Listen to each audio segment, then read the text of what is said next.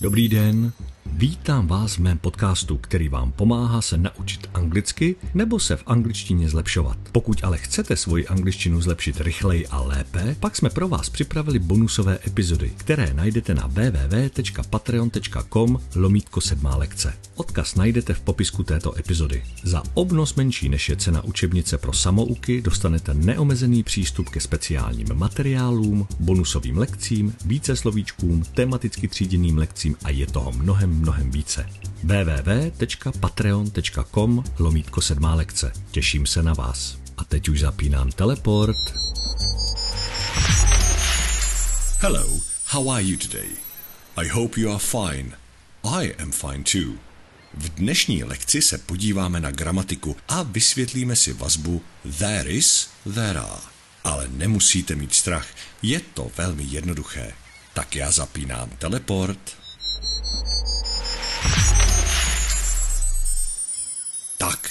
A jsme v... Počkejte, my nejsme ve studovně, my jsme stále na ostrově. Ale ano, vždyť je to jasné. Když si budeme chtít vysvětlit there is a there are, tak musíme být někde, kde se to dá vysvětlit nejlépe. To znamená venku. Dobře, pojďme na to. Vazba there is, nebo there are, nebo there was a there were, prostě jakákoliv vazba s there neznamená tam je. To je všeobecně rozšířený omyl, který se odvíjí od dvojsmyslnosti slova there. To opravdu znamená tam, ale pouze, když bude na správném místě v anglické větě. Jinak ne. Tedy ve vazbě there is nebo there are, to there neznamená tam a proto ho ani tak nepřekládejme. Nejdřív vás ale poprosím, abychom si spolu udělali takový malý myšlenkový experiment. A při tom myšlenkovém experimentu se podíváme do češtiny, protože ta má s angličtinou společného víc, než se na první pohled zdá. Otázku, kterou je si potřeba zodpovědět jako první, je poznat rozdíl mezi dvěma větami. Ty věty zní Na zahradě je pes, to je věta číslo jedna, a pes je na zahradě, to je věta číslo dvě. Takže máme dvě věty. Na zahradě je pes a pes je na zahradě. A moje otázka zní, je mezi nimi nějaký rozdíl? Možná, že jste si řekli, že tyto věty jsou stejné a máte pravdu. A možná, že jste si řekli, že tam nějaký rozdíl je a máte pravdu taky. Tak se na to pojďme podívat zblízka. A podíváme se na to v našem myšlenkovém experimentu. Představte si zahradu. Pěknou zelenou zahradu s květinami. A na té zahradě si představte psa. Je úplně jedno, jaké plemeno, protože každý má rád jiné. A teď si představte sami sebe v domě, před kterým ta zahrada je a vy koukáte z okna. A váš manžel, manželka nebo kdokoliv je s vámi v té místnosti se vás zeptá, kde je náš pes? Co odpovíte? No přece pes je na zahradě. A teď si představte tu samou zahradu, tu samou situaci, ale s tím rozdílem, že žádného psa nemáte. Manžel nebo manželka se podívá z okna a zeptá se, pro boha, co je to na zahradě? A vy s klidem odpovíte, na zahradě je pes. A tím jsme dostali odpověď na naši otázku, jestli v těch dvou větách pes je na zahradě a na zahradě je pes je nějaký rozdíl. Ano, je. Obě to jsou totiž odpovědi na jinou otázku. Ta první, pes je na zahradě, je odpovědí na otázku, kde je pes. A ta druhá, na zahradě je pes, je odpovědí na otázku, co je na zahradě. Prostě významově v tom velký rozdíl není, jenom v tom, že každá z nich odpovídá na něco jiného. A to je ten moment, kdy se používá vazba there is nebo there are. Tedy, abych byl co nejjednodušší, tak si prostě řekněme jednoduché pravidlo.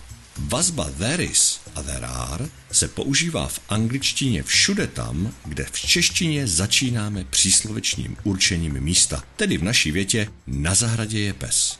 There's a dog in the garden. Nebo jiný příklad. V autě je rádio. There's a radio in a car. Nebo ještě jeden příklad. Jak přeložím větu v New Yorku jsou lidé? New York je příslovečné určení místa a tak znovu v angličtině řeknu there are. Čili there are people in New York. Takhle jednoduché to je. všude tam, kde v češtině začnu místem, v autě, na zahradě, v domě, na nádraží a tak dále, použiju vazbu there is nebo there are. Možná, že se ptáte, proč tomu tak je. Už jsme si říkali, že angličtina má pevnou stavbu věty. To znamená, že každé slovo a každý slovní druh má svoje přesné místo, kam patří. Kdybychom větu na zahradě je pes přeložili přesně, pak bychom museli začít in the garden, na zahradě.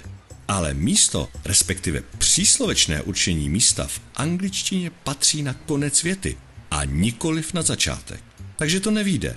Musíme si poradit jinak. OK, tak co třeba říct a dog is in the garden? Ano, to jde, jenže to pak říkáme, že pes je na zahradě a nikoliv na zahradě je pes. Malý detail, ale v běžné řeči by nedával smysl. Představte si, že se vás žena nebo muž zeptá, kde je pes? A vy odpovíte, na zahradě je pes. A proto je potřeba si znovu zopakovat pravidlo, že když v češtině začínáme příslovečným určením místa, tak v angličtině použijeme vazbu there is nebo there are. Funguje to i obráceně. Jako příklad si můžeme vzít větu There's a computer in the office. Z toho, co jsem slyšel, by tuto větu lidé přeložili jako tam je počítač v kanceláři. Ale to přece nedává smysl. Takhle v češtině nemluvíme. Proto je dobré se po přečtení anglické věty zastavit, když vidíme vazbu there is nebo there are, a podívat se na konec anglické věty, jestli tam náhodou není nějaké místo nebo příslovečné určení místa. A tím do překladu začneme.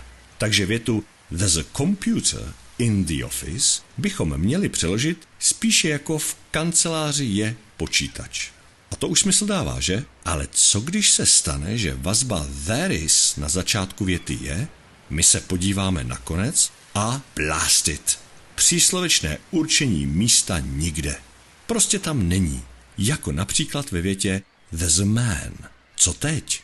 Pokud narazíte na tento případ a vězte, že na něj narazíte, pak je význam věty there's a man možné přeložit jako je muž. Existuje muž nebo člověk. To je ale divné, říkáte si. Ano, ale naprosto běžné. Vzpomeňte si, kolikrát jste začali vyprávění například o nějakém chlapíkovi a na úvod jste řekli, je jeden chlapík a ten blá, blá, blá, blá, blá. Prostě i my v češtině tuto vazbu používáme k tomu, abychom něco nebo někoho představili. Například ve větě je vlak a ten jezdí strašně rychle. Tedy v angličtině there's a train that goes very fast. Ale pojďme do jeskyně a tam si to pořádně procvičíme. Tak, a jsme tady. Jak to funguje, víme, tak se pojďme podívat na celé věty. Jak přeložíte větu v autě je rádio?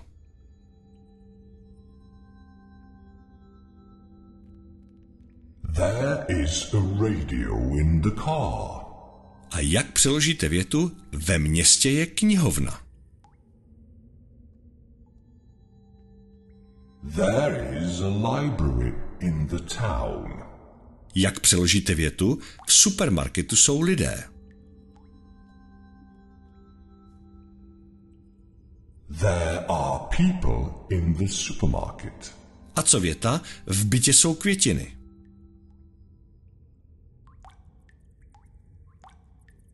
There are flowers in the flat. A co to nyní zkusit obráceně? Já řeknu větu anglicky a vy se ji pokusíte přeložit. Platí? OK, jdeme na to. There are museums in New York. V New Yorku jsou muzea. There's a water in the glass.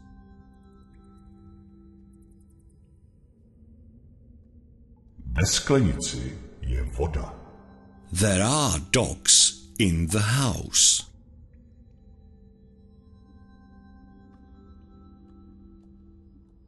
V domě jsou psy. There's music in the computer.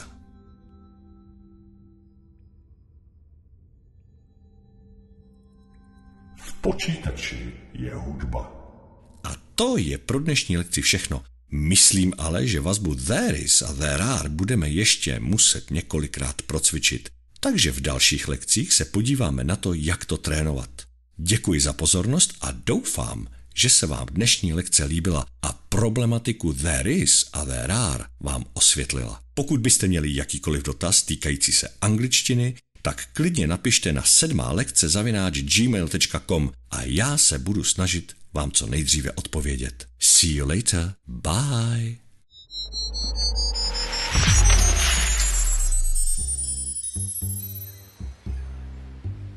Doufám, že se vám lekce líbila. Pokud ale chcete svoji angličtinu zlepšit rychleji a lépe, pak jsme pro vás připravili bonusové epizody, které najdete na www.patreon.com lomítko sedmá lekce. Odkaz najdete v popisku této epizody. Za obnos menší než je cena učebnice pro samouky dostanete neomezený přístup ke speciálním materiálům, bonusovým lekcím, více slovíčkům, tematicky tříděným lekcím a je toho mnohem, mnohem více www.patreon.com lomítko sedmá lekce. Těším se na vás.